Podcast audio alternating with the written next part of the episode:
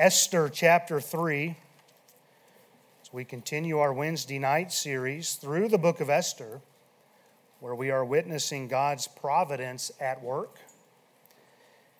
and understanding how God was at work in Persia back then on behalf of the house of Judah should bring us comfort to know that God is still in complete control today.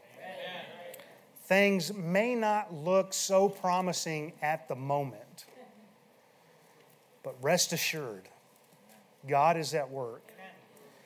And He will work all things together for His purposes and His glory. Let's begin tonight in chapter 3 by reading verses 1 through 10 again this week. After these things, did King Ahasuerus promote Haman, the son of Hammedatha the Agagite, and advanced him and set his seat above all the princes that were with him. And all the king's servants that were in the king's gate bowed and reverenced Haman, for the king had so commanded concerning him. But Mordecai bowed not, nor did him reverence. Then the king's servants, which were in the king's gate, said unto Mordecai, Why transgressest thou the king's commandment? Now it came to pass when they spake daily unto him, and he hearkened not unto them, that they told Haman to see whether Mordecai's matter would stand, for he had told them that he was a Jew. And when Haman saw that Mordecai bowed not, nor did him reverence, then was Haman full of wrath. And he thought scorn to lay hands on Mordecai alone for they had showed him the people of Mordecai. Wherefore Haman sought to destroy all the Jews that were throughout the whole kingdom of Ahasuerus, even the people of Mordecai. And let's stop there. That's as far as we'll get tonight. Our first week in this chapter, we were introduced to Haman the Agagite.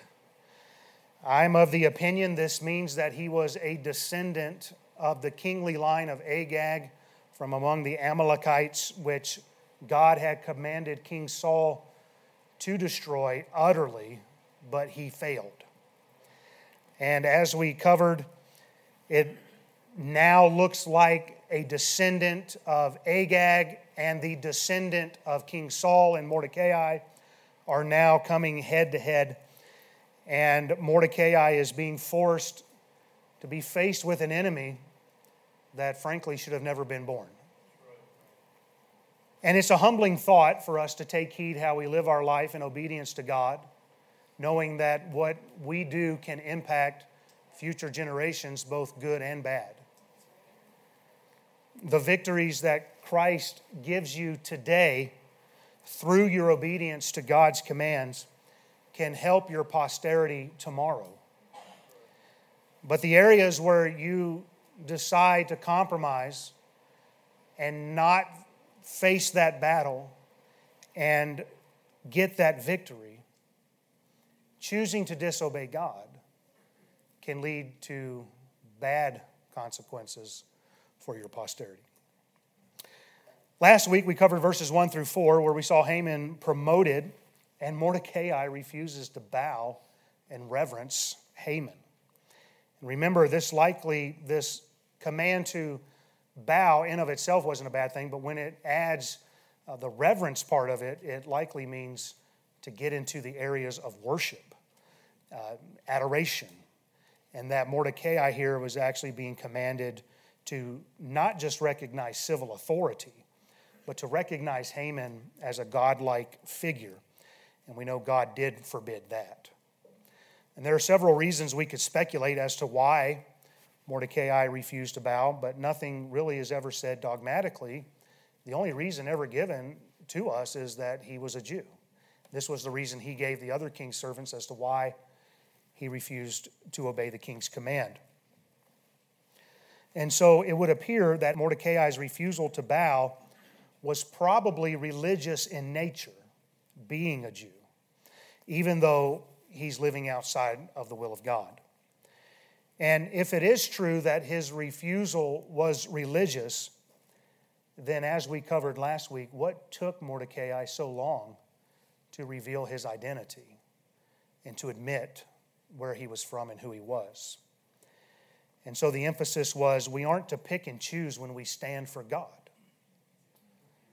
it really makes no sense to occasionally make a stand for God, but never live for God. And we ought to be consistent. Two ideologies here in the book of Esther are now coming to a head. Mordecai could not be a faithful Jew and a compliant Persian citizen at the same time, not with this command. And we can see the, the clouds building in America. The day is coming where our Christianity will chide with whether or not we'll be compliant American citizens. And we have to choose whether we will stand as Christians or if we will compromise and hide and stand in the shadows. Our nation is continuing to legislate sin. So, will you stand firm for God and His Word? Sometimes we are left with no choice but to transgress the King's commandment, which is what we see here. But as the apostle, the apostles said in Acts, whether it be right in the sight of God to hearken unto you more than unto God, judge ye. For we cannot but speak the things which we have seen and heard. And then they'll go on to say in the next chapter of Acts, we ought to obey God rather than men. And these are certainly interesting days in which we live. I would say exciting, but they're interesting. Now, as we continue this account tonight, we pick back up in verse 5. And when Haman saw that Mordecai bowed not nor did him reverence, then was Haman full of wrath. Now, it appears as we read this account that Mordecai did not at first recognize Mordecai refusing to bow, but that he had to be told that he was not bowing. And now he's paying attention to see whether this was true. And in verse 5, Haman realizes Mordecai is refusing to bow and reverence him. And here we begin to get a picture of Haman's character. And what we notice right away is he is a very proud man. Proverbs 13:10 tells us only by pride cometh contention. And in his pride he now has a contention with Mordecai. And this goes far beyond an aggravation of someone not obeying a direct order in a chain of command. If this was simply a matter of protocol, a humble man could have calmly and privately addressed Mordecai and rebuked him for disobeying the king's command. From a chain of command perspective, Haman is actually correct to expect Mordecai to obey. That is the king's command. But Haman was not right to expect that he was worthy of worship. This is deep seated pride. Haman genuinely felt like he was worthy of the adoration of others. And we know Haman's attitude was he believed he deserved reverence because one man's disobedience makes his blood boil and he becomes enraged in his spirit. The end of verse 5 tells us then Haman was full of wrath. And we're seeing that wrath is a problem in the Persian Empire. Wrath has showed up so far in the three opening chapters. Chapter 1 tells us how the king was very wroth and his anger burned within him when Vashti refused his command to appear before him and the drunken men. So, in his wrath, he has her deposed. Divorces her. She can no longer be in his presence ever. If Ahasuerus is Xerxes of secular history, which I contended back then, then it was his wrath that led him to launch a military campaign against Greece because chapter 2 speaks of when the king's wrath was now appeased. And now in chapter 3, we see Haman is acting no different than his king. The king has already demonstrated this is acceptable behavior, that it's okay to be wrathful. And certainly our actions will speak louder than our words. And as leaders in our homes, the actions of parents will be adopted to some degree in the lives of our children. And so, if you have a child with wrathful anger problems, maybe you have a problem with wrathful anger problems, even if it's just passive. They adopt our actions. And we have to be careful what our actions are teaching those who are under our influence in our homes, our workplaces, our church. And we can tell people all we want, but we must also demonstrate proper behavior. And when we fail, because we do, there's been no perfect parents and there's been no perfect children. When we fail, we get back up, we apologize, we make it right, and we try again. Amen. So, what we see here in our text is that godless people are easily infuriated. I don't just mean those outside of Christ, but even those who claim to be in Christ, when they are not walking with God, are easily infuriated people. And, and I mean in the sense of being vengeful. And you can tell if pride is in your heart if you're easily enraged, full of wrath, ready to take vengeance. How much trouble is stirred up and caused, and sometimes irreparable damage simply because we can't control our temper. In our Sunday morning series through Genesis, we are now in chapter 4 and we're considering Cain and Abel. You know what happened there. Cain was very wroth against his brother, against God, against the system. and so, in his anger, he rises up against Abel and he murders his own brother. During the Babylonian captivity, when the three Hebrew men refused to bow to the golden image that Nebuchadnezzar had set up, the Bible lets us know that Nebuchadnezzar was full of fury and the form of his visage changed. And by the way, God showed up to Cain and said, Why is your countenance fallen? Anger manifests itself in the face. Why does everybody ask me if I'm mad all the time? and so the king, in his wrath, he commands, Hey, let's heat the furnace up seven times more hot than it is, and then let's cast them in. I mean, you talk about an anger problem. Prideful people always overreact when things don't go their way. And in their prideful anger, they end up blowing things way out of proportion. And they transform matters into humongous problems and all kind of drama. I pity you if you watch drama television. Just go in the ministry. You won't ever watch another drama show. The end of James 3 5 says, Behold, how great a matter a little fire kindleth. Humble people stay in control, they don't allow their emotions to overcome them. And we can contrast Haman's reaction here to David's. David was being disrespected in 2 Samuel 16. The king is on the run. His own son, Absalom, is trying to overthrow the kingdom and establish himself as the ruler. And David comes to Bahurim, and there comes out a man of the house of Saul named Shimei. He's not bowing before the king, he's not reverencing the king, but he's standing over against the king, cursing him and casting stones at him. And, and every pastor needs an Abishai. And he says, one of David's mighty men, let me go over and take off the head of this dog. That's what I'm talking about. No, you sons of Zeruiah, chill out. But this is what it says. This is how a humble man replied. David said to Abishai and to all his servants, Behold, my son, which came forth of my bowels, seeketh my life. How much more now may this Benjamite do it? Let him alone, let him curse.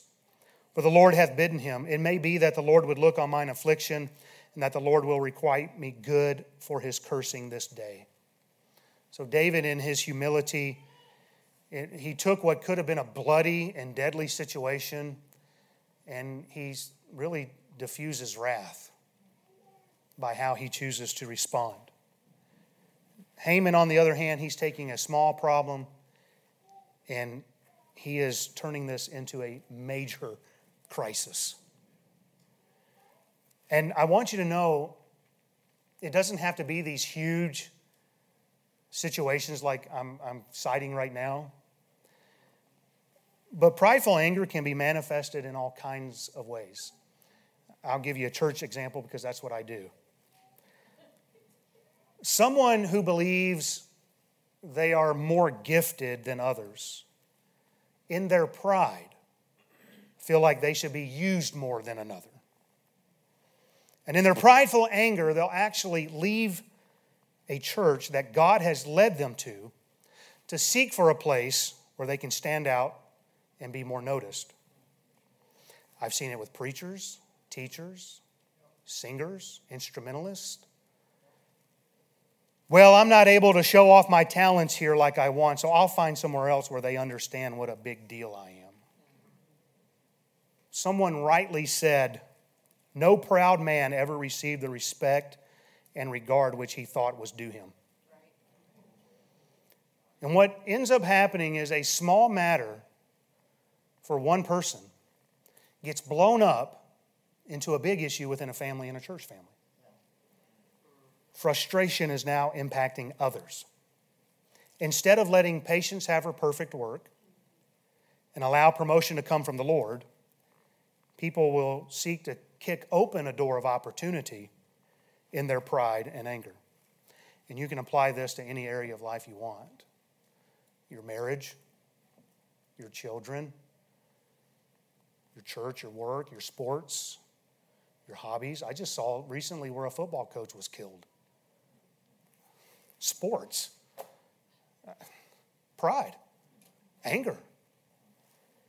Well, we see this small matter of one man not bowing and not reverencing another man is now being blown up in verse 6. Look at this. And he thought scorn to lay hands on Mordecai alone. In other words, that wouldn't be enough. For they had showed him the people of Mordecai. Wherefore Haman sought to destroy all the Jews that were throughout the whole kingdom of Ahasuerus, even the people of Mordecai. So it wasn't enough for Haman to have all the other king's servants bow before him, but this one man's refusal was enough for him to unleash all of his fury. And we find Haman wasn't going to be satisfied with simply taking the life of Mordecai, but because he now knows Mordecai is a Jew, he wants the death of all the Jews. The family Bible note states this A man may be so wicked as to regard his own glory more than he does the lives of his fellow men. When I was in the military, I was blessed to serve as both an, an enlisted and, a, and as an officer. And when I was enlisted, I had no problem rising when an officer came in the room, saluting, paying proper respects. Now, it was weird when that was happening to me when I became an officer. But if an enlisted man refused to pay me respect, I, I, it never crossed my mind that the solution is to wipe out the entire enlisted force.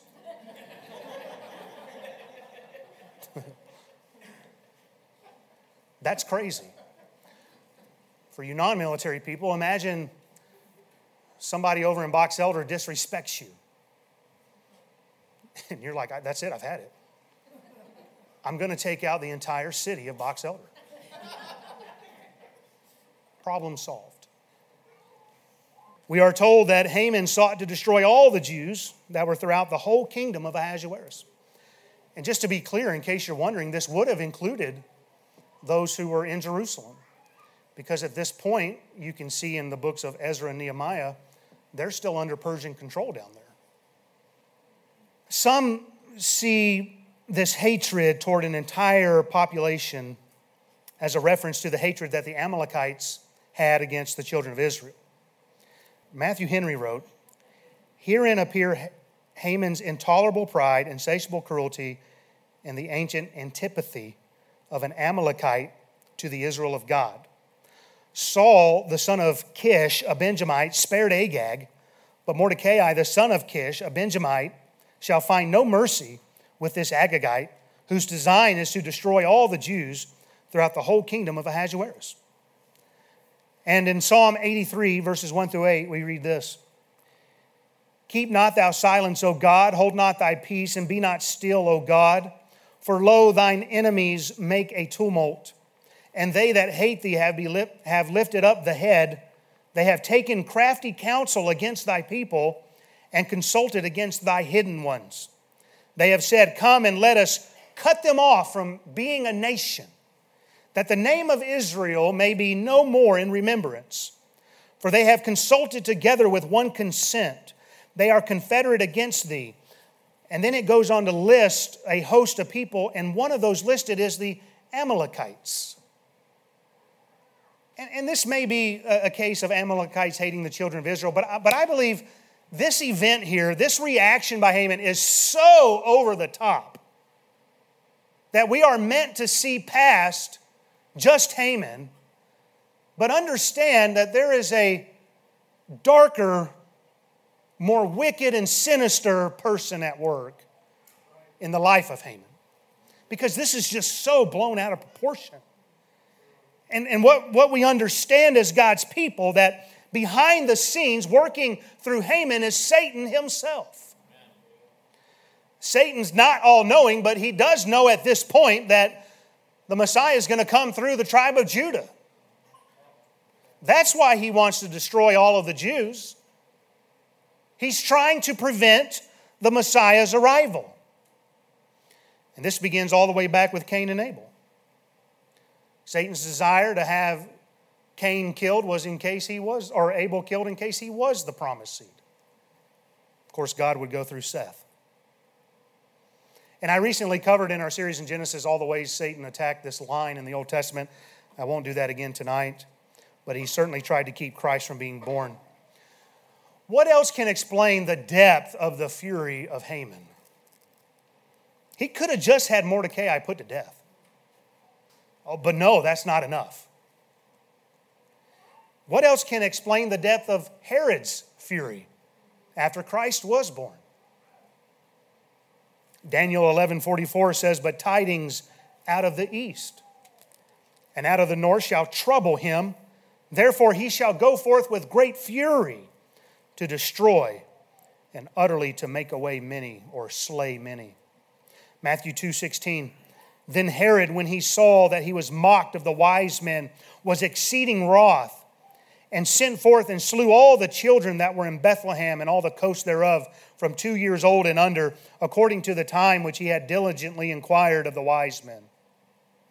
And so here in Esther, Satan tries to eradicate the Jews to prevent the Messiah's arrival.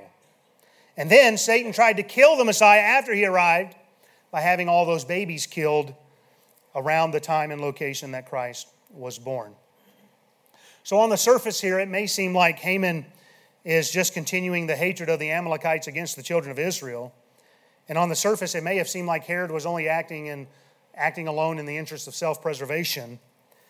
But in both accounts, Satan is at work in the hearts of Haman and Herod. And so in Haman, we find the characteristics of Satan. And I hope these aren't found in us. Haman is prideful. He wants the worship. Isn't that what Satan's problem was? Haman is a murderer. He'll kill anybody he has to. Jesus said Satan was a murderer from the beginning.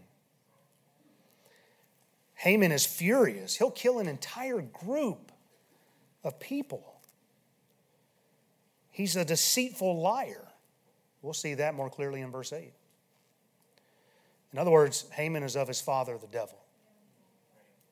But here's where I, I want to bring this to Haman is only flesh and blood.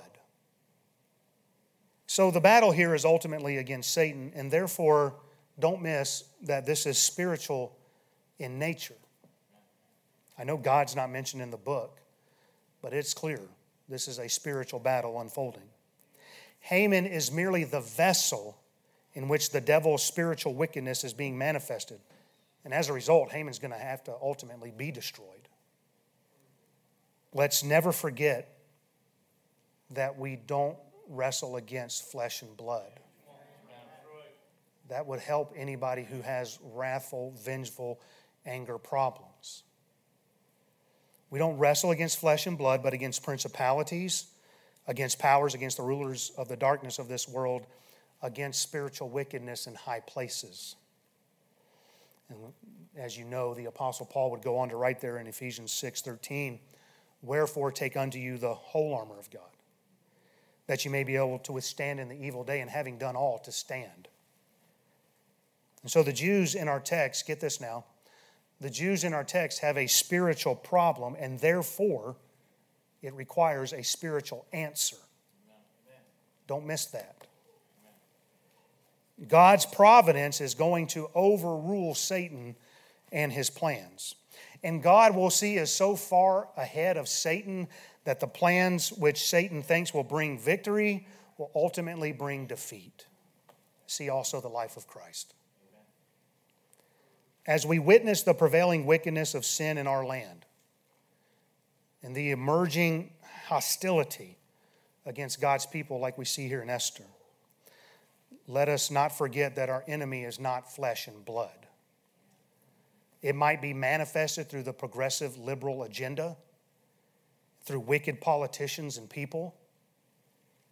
But let's remember that Satan and the rulers of darkness are at work in high places.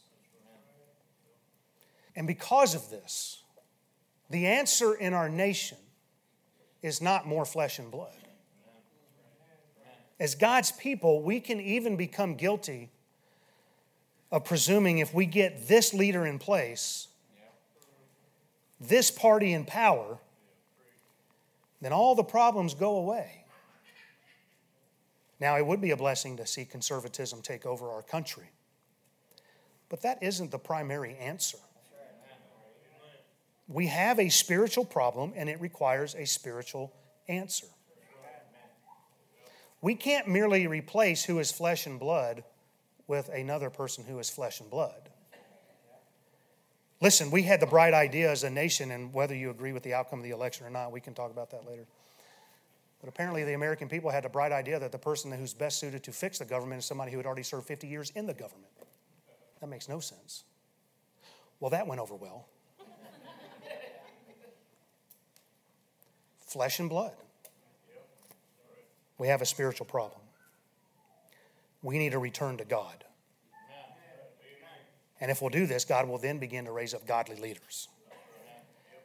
For the time has come that judgment must begin at the house of God. God's people need to spend more time in prayer than they do canvassing for their ideal candidate. God's people need to spend more time in His Word than they do in front of Fox News. God's people need to spend more time crying out to God in God's house than crying against the man in the White House. Like our founders, we need an appeal to heaven. And I'm telling you this because don't assume that what is taking place here in Esther can't take place in America today. It's already taking place in other areas of the world where they will kill you if they find out you're a Christian. And that's been happening for centuries we could never know the death toll the Catholic Church took upon those who did not believe in infant baptism. It is estimated to be in the tens of millions. It can happen here in America. Don't think that our Constitution will always guarantee our rights. There are already those in positions of power who are saying, let's get rid of it and start over. And I'm just saying, we need to get serious as God's people. As Edmund Burke said, all that is necessary for the triumph of evil is for good men to do nothing. And we can see the manifestation of spiritual warfare in our nation today, and it is proven by the removal of liberties. God is the giver of liberties. And as we continue to depart more and more from God, we're seeing our liberties more and more erode away. And God has every right to take those away as we step away from Him. We must get busy fighting the good fight of faith. And it begins with prayer. You understand, we're setting up the generations to come to have an even more difficult battle than we're seeing in the generation before us saw. And I'll close with this. As individuals, we have a spiritual problem, and it requires a spiritual solution. Jesus is the answer. God made the way to him through Christ and his willing sacrifice on the cross. We needed the blood of Christ to remove our sin, and he is the only answer to our spiritual problems. You say, What do I need in my marriage, in my home, in my work, in my church? You need Jesus. He's the answer. And He's the only answer to our spiritual problems. So, have you accepted Christ as your Savior? Have you placed your faith and trust in Him alone for salvation? And for those of us in Christ, the enemy is after us. He is always plotting against us. I'll read to you again from Ephesians 6. Wherefore, take unto you the whole armor of God that you may be able to withstand in the evil day, and having done all to stand. Stand therefore, having your loins girt about with truth, having on the breastplate of righteousness, and your feet shod with the preparation of the gospel of peace. Above all, taking the shield of faith, wherewith ye shall be able to quench all the fiery darts of the wicked, and take the helmet of salvation, and the sword of the Spirit, which is the word of God. And listen to this praying always, with all prayer and supplication in the Spirit, and watching thereunto with all perseverance and supplication for all saints. And so we must be ready at all times. There is not a moment when the Christian can drop his guard. We have to be ready. Let's pray.